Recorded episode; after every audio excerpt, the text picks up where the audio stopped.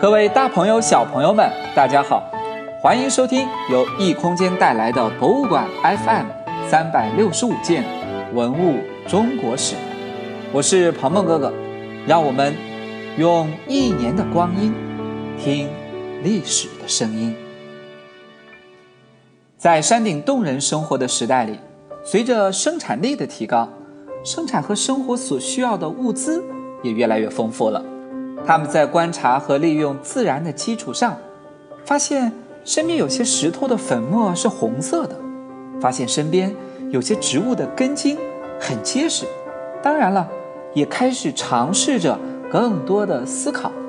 也许他们也会问到：天空为什么会电闪雷鸣？鸟儿为什么能够张开翅膀去飞翔？当有同伴死去的时候，先民们会在死者的周围。一圈撒上红色的赤铁矿粉，也会用红色的赤铁矿粉把自己脖子上的项链染成红色。这时，远古先民们最初审美和宗教的萌芽诞生了。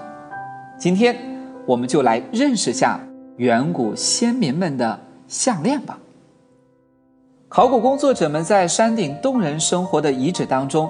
除了发现有人类化石、各类工具之外，还发现了一百四十一件不同材料的装饰品，有的是用石头做的，有的是用骨头，还有用贝壳来制作的。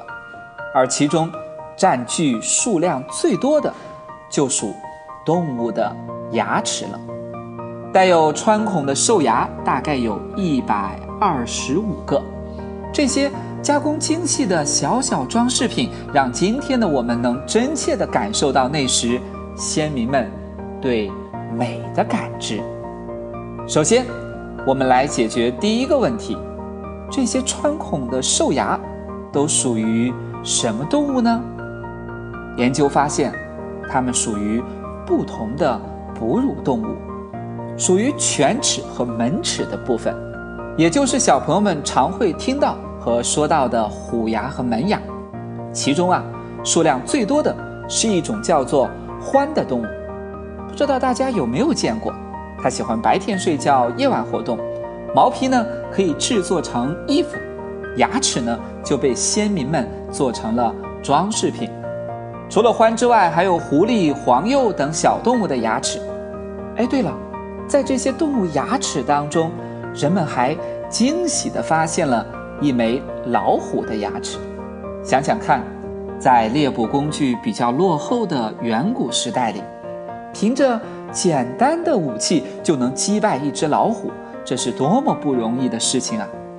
也许这颗虎牙就属于那个打败了老虎的勇士呢？小朋友们觉得呢？那这些项链，就是贝壳、兽牙和石头。本来的颜色吗？其实，那时的先民啊，会把这些装饰品染成红色。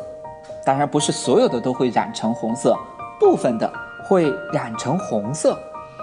那他们为什么会选择红色呢？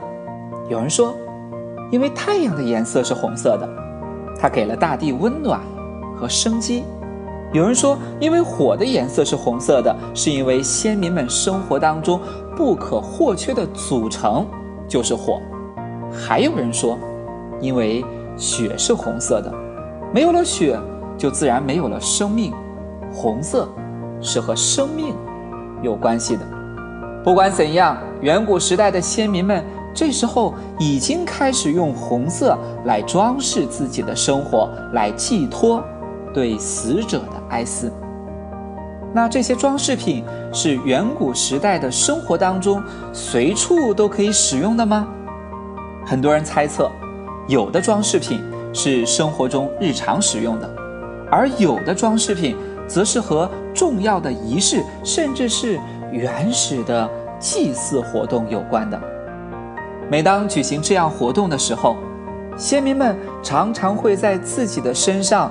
涂抹上颜色，然后呢，在佩戴上不同的装饰品，表达着自己对天地自然的敬畏。其实，类似的装饰品在辽宁海城、小孤山等地的遗址当中也都有出土，也向我们说明了华北地区的远古先民们虽然生活在不同的地理区域，但却都开始了对美共同的追求。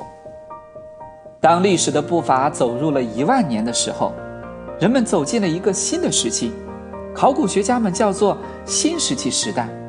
那在一万年左右的时候，到底发生了什么？出现了什么，让考古学家们有了这样的划分呢？明天的节目里，鹏鹏哥哥再为大家讲起。我们今天的互动小环节呢，想请小朋友们想想看，在我们今天的日常生活当中，在怎样的场合和地方都能找到红色呢？人们又是怎么样认识这个红色呢？好了。我们今天博物馆 FM 三百六十五件文物中国史就讲到这里，明天再见。